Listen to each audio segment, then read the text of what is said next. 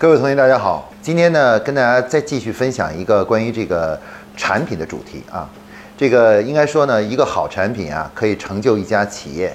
一个好产品呢，也能够呃，一个不好的产品呢，也能毁掉一家企业。所以其实说老说老实话，营销呢，呃，如果说呃宣传、推广、销售都很重要的话，但是最重要的仍然是产品啊，因为毕竟客户买的是你的产品，是你的服务。所以说，如何去持续的开发出好的产品来说呢？对于每家企业来说呢，都是非常重要的这么一个话题。所以今天呢，我呢给大家介绍一下在这个方面的一些呃呃一些经验和这些一些分享吧。啊，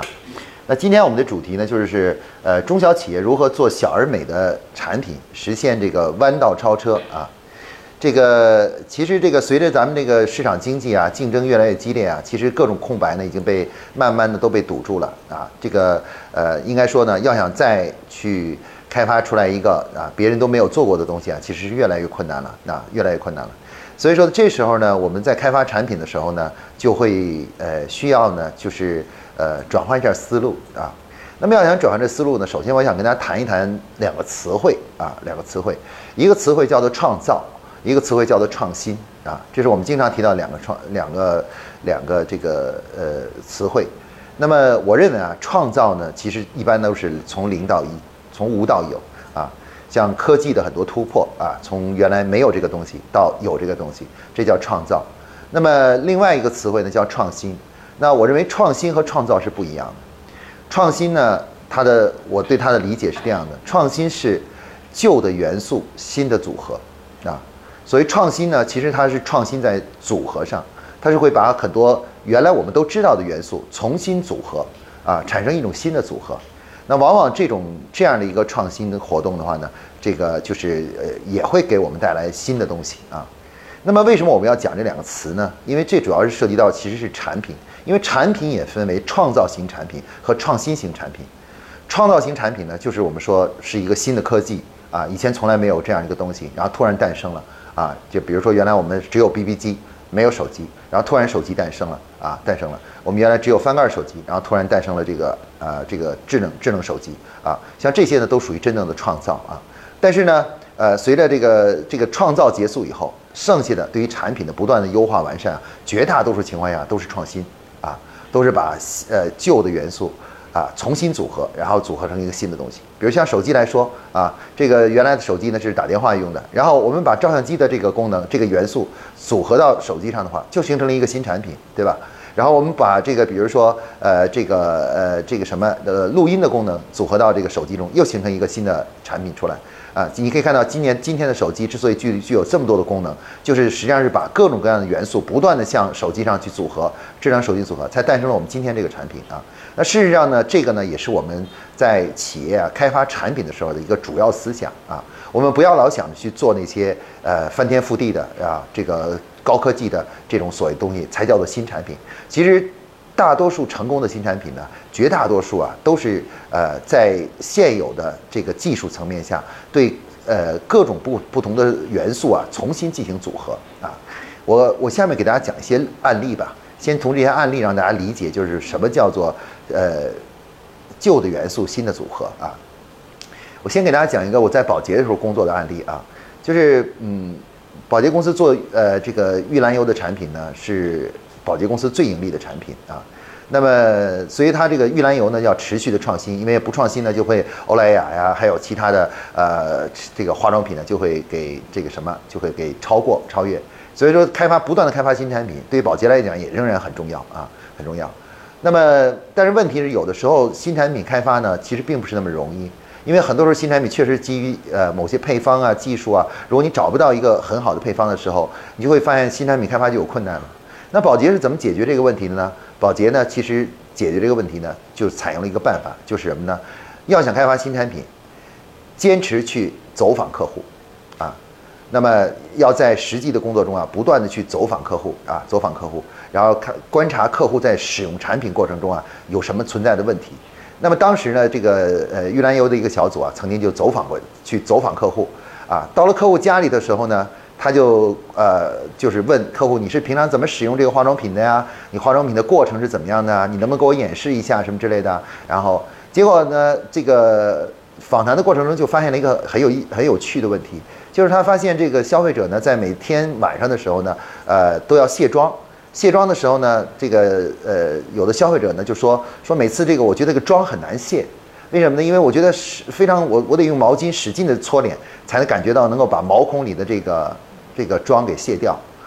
那么听到了这个以后啊，听到了这个以后，这个研究人员呢就啊有一个研究员就眼光灵光一闪，哎，他觉得这很有意思，你知道吧？这确实很有意思。为什么呢？因为哎，这个其实也是客户需求。注意，这个虽然不是玉兰油的。功能，但它却是消费者在使用化妆品中的一个需求啊，就是怎么样能够轻松的、方便的啊，不用很费劲的能够卸妆啊，卸妆啊。于是呢，这个保洁公司呢就去仔细的研究，他就发现呢，从消费者心理的角度上来说啊，他这个如果不使劲的，稍微用点力啊，来去呃搓这个呃这个皮肤啊，他总觉得一些粉底啊什么之类会粘在毛孔里面，甚至有时候会长出这个痘痘来啊。所以说，这是消费者的一种心理需求。其实，当然不一定非要使劲搓了，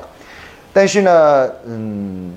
通过这个研究呢，呃，研究人员就在这里就诞生一个想法，说我们是不是可以给客户提供一种，呃，可以拿在攥在手里的去使劲的去来去清理脸部，但是同时又不会伤伤害脸部的皮肤的这样一个产品呢？让他感觉到嗯，能够呃更舒服、更轻松的去这个卸妆呢？这时候呢，有人就提了，说说对，说我觉得咱们要找一个软软的、非常非常软的东西，这个软软的，但是又又是不会，嗯，一像纸巾一样一擦就破的东西。那这个东西是什么呢？后来有人就提说，我们在某某一个产品上曾经用过一个东西叫海绵，一种海绵，那种海绵啊，又又柔软，但是呢，抓在手里呢，又又很有韧性啊。如果我们把这个海绵里浸上一些啊卸妆的东西，卸妆液。然后呢，消费者就可以拿着这个使劲在脸上擦，然后把这个卸妆的东西就妆全部卸掉啊。于是，一个崭新的产品在这样的一个新的思想下就诞生了啊。其实这个产品没有任何的新奇之处，就是它就是一共这么大啊，一个盒子里这么大的一个盒子里面，一共装了八块啊，八块这个海绵啊，上面四块，下面四块，一共八块海绵，每块海绵带独立包装。然后呢，海绵里面进了什么呢？进了这个叫做呃一些。卸妆的东西和美白的东西啊，宣传就是说美白卸妆海绵啊，叫玉兰油美白卸妆海绵，你知道吧？啊，然后这个产品卖的非常的好，你知道吧？啊，当时这个曾经有一段时间就是在全球啊啊，这个一下子就是可以说呃掀起了一个购买的风潮啊，这个可以说为宝洁赚了很多钱，就这一个产品，因为这个产品成本很低，卖八十多块钱，但是实际上成本大概只有几块钱，你知道吧？几块钱的这个这个成本啊，但消费者得到消费者巨大的欢迎啊。大家可以看到，其实优秀的产品并不代表意味着有着翻天覆地的科技啊，这个这个有着有着这个什么啊，就是啊与众完全与众不同的东西啊。其实有的时候呢，只是一一个想法，一个一个对某一种的一个呃东西的一个重新的一个组合，就会诞生这样的产品啊。那么掌握这种技能啊，对于我们企业的产品管理者来说是非常重要的啊。如果你不能掌握这样一个技能，那实际上你是非常难去。呃，保证这呃连续的开发出好的新产品的啊。那么今天呢，我们讲这个主题呢，为什么提到小而美呢？这个“小”字啊，主要指的是什么呢？是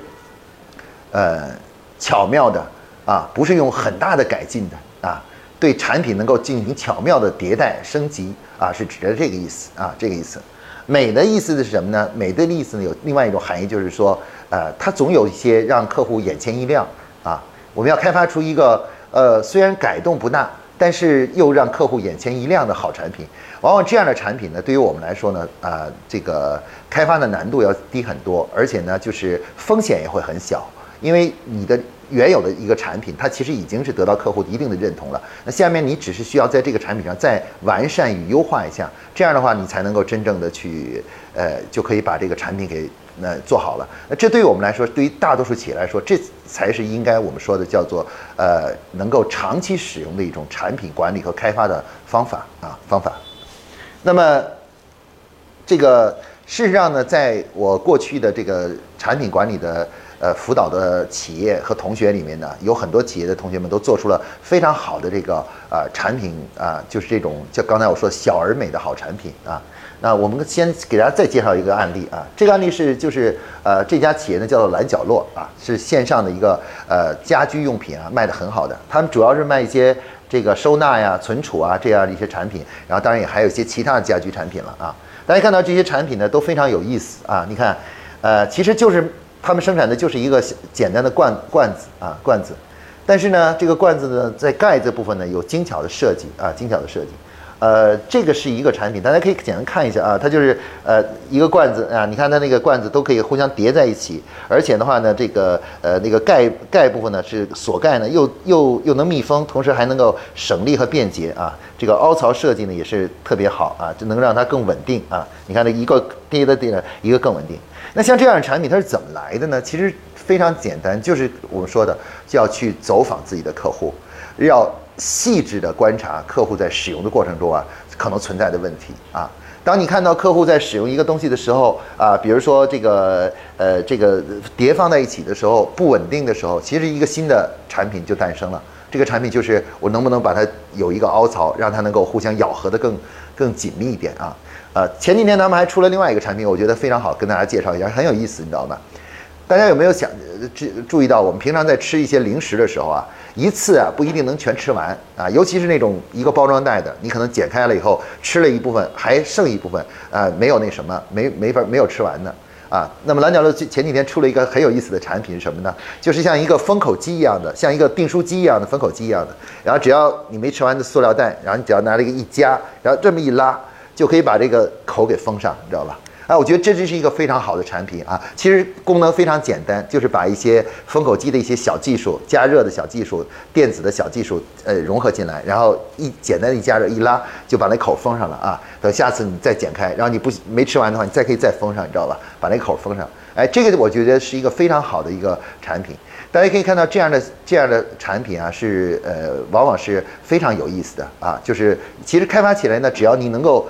观察到。发现到，然后，然后去，就往往产品就开发出来了，因为它没有什么科技上的难度，难度上其实并不大，你知道吧？啊，可能有些同学会说啊，说我王老师，我们做的不是消费品，我们做的是工业产品那，工业产品产品开发应该没有像你这么啊简单的啊，这这么简单的，其实不然啊，所有的新产品的开，这个产品的开发都可以通过观察客户啊，对客户的观察，然后。从通过观察的过程中去了解客户的需求啊，我给大家举一个例子啊，我们之前呢，呃，辅导过一家企业是做这个电梯的电缆的啊，电梯的电缆，大家知道电梯呢，这个上下呢有很多电缆连在电梯上啊，电梯的电缆。那么过去呢，这家厂家生产的电缆呢，就是以散装的形式啊，比如说就是像一个把那个线啊缠在一个那个线盘上，然后直接客户要多多少米，就把那多少米的线就给客户啊。那客户拿到这个以后，那些电梯工拿到这以后，需要在现场花一个星期的时间，把这些线啊剪断，然后把呃那个插头部呀焊好，然后焊好以后呢，然后才能够就才能这个才能够就是这个安装。那基本上中间要花一个星期的时间，你知道吗？一整个星期的时间来做这个事儿，你知道吗？那么当时他们也，我接触到他们，他们也说我们没有什么好新产品开发的。客户很简单，客户直接给我们下单说他要多少米的这么粗的线缆，要多少米这么粗的线缆，我们没有什么好新产品的。客户都是跟我们约定好的。我说你去观察客户，只要你很好好的去观察客户，你就知道该该开发什么新产品了。然后结果呢，他们真的去走访了客户，然后观察了这个电梯工人啊使用这个线缆的整个过程以后。哎，他他他们突然就发现，这个过程中有一个过程，其实完全是非常麻烦的，就是刚才说的把线剪断，而同时呢去焊焊这个接口，而且在焊的过程中，因为在那个一般都是在现场焊嘛，焊的话经常容易由于焊点啊焊不牢，这样的话容易造成什么呢？造成电梯的这个就是呃不安全的事故，比如突然就停了啊，由于接触不良，电梯就停了。于是他们马上就想想到了，说这个事完全其实可以我们来替客户解决。于是他们在回去以后马上进行研究，收集了市面上所有的电梯的品牌，研究了每一个电梯不同层层层的电梯需要的那个线的长度，全都计算好。那以后客户下单的时候，这只要客客户只要告诉说我要装一部电梯是多少层的一个呃什么牌子的电梯，多大什么规格的电梯以后，他们马上就可以知道这个需要的线的长度，然后他们在场内就将所有的线全部剪好，然后接头全部量焊好，焊好以后呢，把这个线。组组成一组，然后装在一个长条的木子箱、木头箱子里面。那么那个客户呢，拿到这个以后，打开箱子以后，直接那个线就可以安装。一下子帮客户节省了很多的时间，而且提高了电梯的安全性，你知道吗？这个产品就得到了客户的非常好的一个欢迎啊！这家的公公司的销售呢大幅度的增长啊，那个这个没有一两年，因为这样一个创造性的东西啊啊，公司已经在创业板就上市了啊，上市了。我们我们可以看到，好的新产品并不一定是。非要是有什么伟大的科技、伟大的先进技术的突破啊？其实好的新、真正好的新产品，往往就是什么呢？当你深入的观察客户，然后尽你所能去满足客户的各种各样的需求啊，你这样的话，你就可以做到那什么啊？那么再给大家讲一个案例啊，这个案例呢是什么呢？这个案例呢就是这个案例呢就是一个关于香水的一个企业啊。这个香水一家企业呢，当时他们原来是一个做礼品的公司。啊，这个礼品的公司呢，嗯，在十几年前的时候呢，礼品公司呢，呃，越来越不好做了啊，因为很多大型企业，什么中国移动、招商银行什么之类，他们在呃做这个礼品的时候啊，已经不不委托外部的外面的公司来去呃购买礼品了，他们开始直接跟那个厂家对接来购买礼品，以节省成本啊。那这样的一些礼品公司呢，就很难生存下去，你知道吗？那当时呢，他们就跟我们在一起呢，就问我说：“王老师，觉得我们要做一个什么产品？”他说：“我们从来没做过任何产品，我们是一个贸易公司，你知道吧？贸易公司。”后来呢，我当时呢，我就把他们当时做的所有的产品都找到，找到了以后看一看他们那个产品中啊，哪一些产品呢是具呃相对来讲竞争啊比较呃不是很激烈啊，竞争不是很激烈啊，没有什么大牌子在这个领域。然后呢，呃，结果呢，在其中呢，就找到一个什么呢？找到了一个这个汽车香水啊，相对有点偏的这么一个产品啊。但是对于对于一家企业一开始做一个产品，想进入市场的话，这其实是一个好的一个契机，因为它的竞争不是很，呃，很激烈啊。其实，呃，于是呢，呃，当时我们就选来选去的决定呢，就是做这什么呢？做这个汽车香水啊，汽车香水。那问题是，汽车香水虽然说竞争不激烈，但要想进入市场也非常困难。为什么呢？因为当时市场上的香水品牌啊也有几十种啊，几十种，然后网上呢有几十种产品，然后价格呢都很便宜，三十五十的啊，都都都是这种，啊，占了绝大多数啊，绝大多数，啊，于是呢，呃，但是这家企业呢，其实按照一个正常的产品管理和新产品上市流程，先进行了消费者需求研究，研究了客户啊需要什么东西啊，其中我们就发现了一个很重要的需求，客户说说我希望买到的香水呢是能够跟我这个车是能够。整个这个装呃内饰啊是能够匹配的。他说市面上的很多香水觉得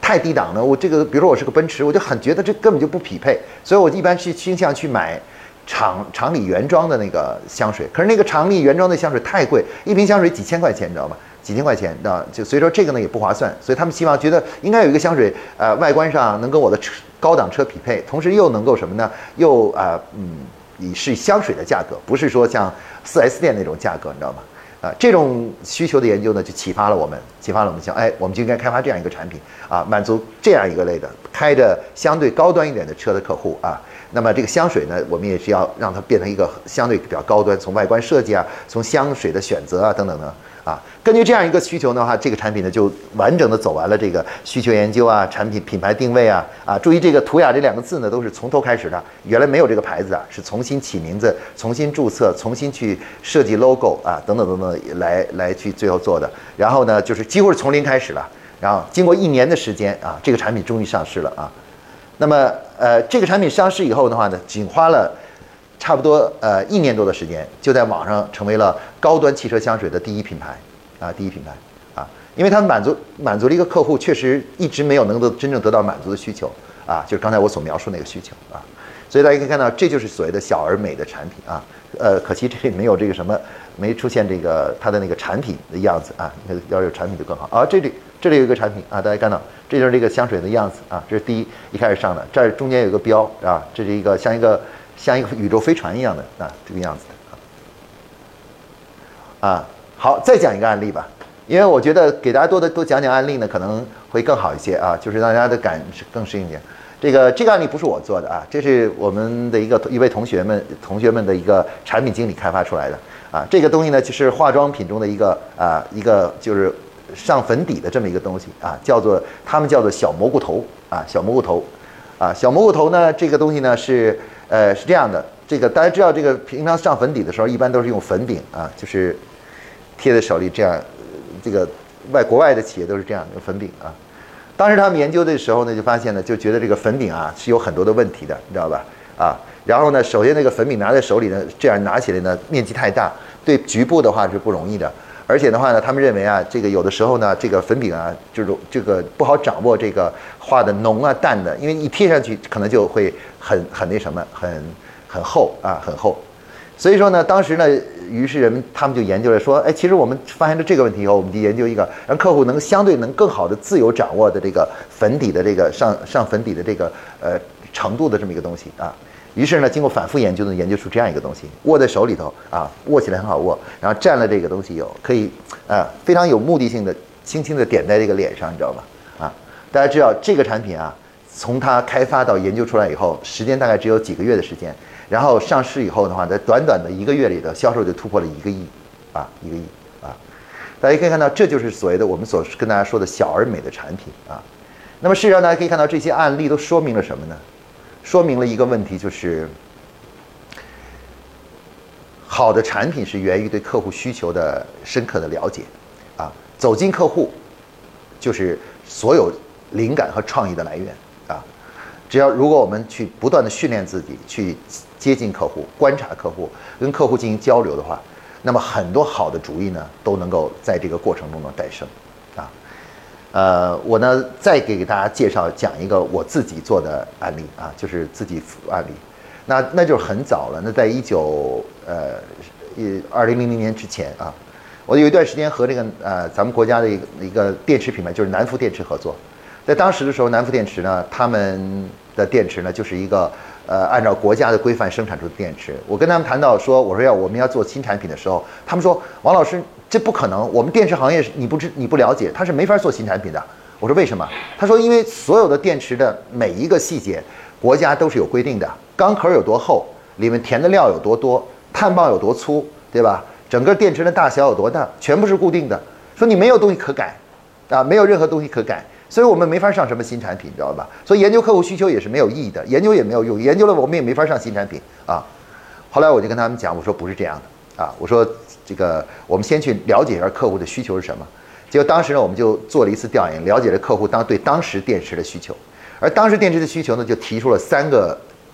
呃，排第一、第二、第三的三个需求。第一个需求就是更耐用、更耐久啊。消费者觉得这个电池啊，无论怎么样都不够啊，都都应该都用起来都不够耐耐用啊，希望更耐久一些。然后紧接着呢说呢什么？第二个就是什么呢？防止漏液。啊，因为有些时候电池啊会发生漏液现象啊，忘了取出来了，它就会把电池盒都给弄得一塌糊涂啊。然后最后一个呢是什么呢？就是防止防伪啊，因为当时有些人呢会把旧电池拿回去充一下，然后又卖给别人啊，欺骗别人啊，这是假电池啊就出来了啊。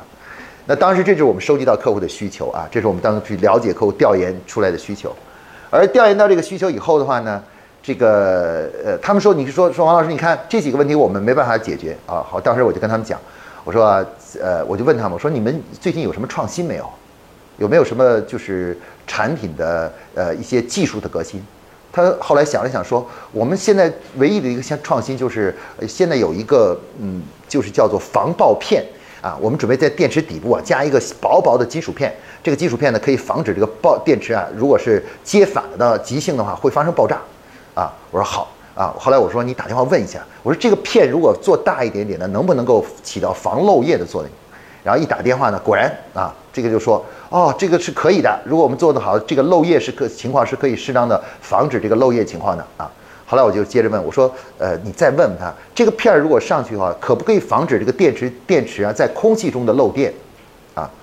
后来呢，这个他打电话一问，他说：“哦，这可以哦，这个片如果稍微再改改进一下的话，可以起到防止电池在空放的时候就没用的时候放在空气中啊，这个这个电力的损耗啊，这个损失。”我说：“OK 啊，这说明这个技术如果我们稍微延展一下就可以什么呢？就可以这个什么。”然后最后提了一个问题，就是说：“我说你去问问他们，这个这个小片儿啊，是不是可以呃录出来啊？录出来，而且这个有没有一种能够显示电量多少的一个？”一个一个材料啊，能够反映这个电池里面的电量多少材料啊？结果他去问了一下，他说有这个材料啊，也可以露出来，在底部露出来啊，是红色的啊。如果一旦有电的时候，它就是呃呃深红的啊；没电的时候就变成浅红的啊，浅红的啊，可以显示电量多少。而且，但是他说这个呢需要重新进口设备，然后才能做啊，会增加很多成本啊。好，当时呢，我们就结合这个理念啊，结合这样一个呃理论，然后经过反复研究，决定上一个新产品啊，南孚的新产品。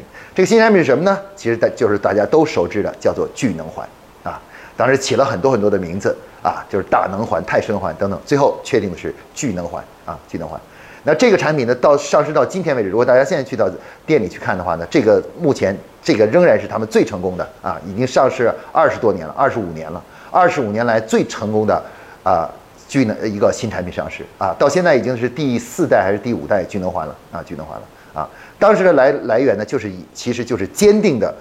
以客户需求为导向啊，然后呢，仔细的、深入、细致的思考我们的技术是怎么和客户需求相整合的。于是，一个优秀的产品呢，就这样一下子就诞生出来了啊。那我讲到这里呢，讲了这么多的案例呢，大家可以看到呢，其实，呃，产品的开发呀，其实是有一套方法的啊，有一套方法的啊。如果我们按照这种方法去做，只要我们认真的、反复去熟练啊，掌握，每个人都可以成为一个好的产品经理。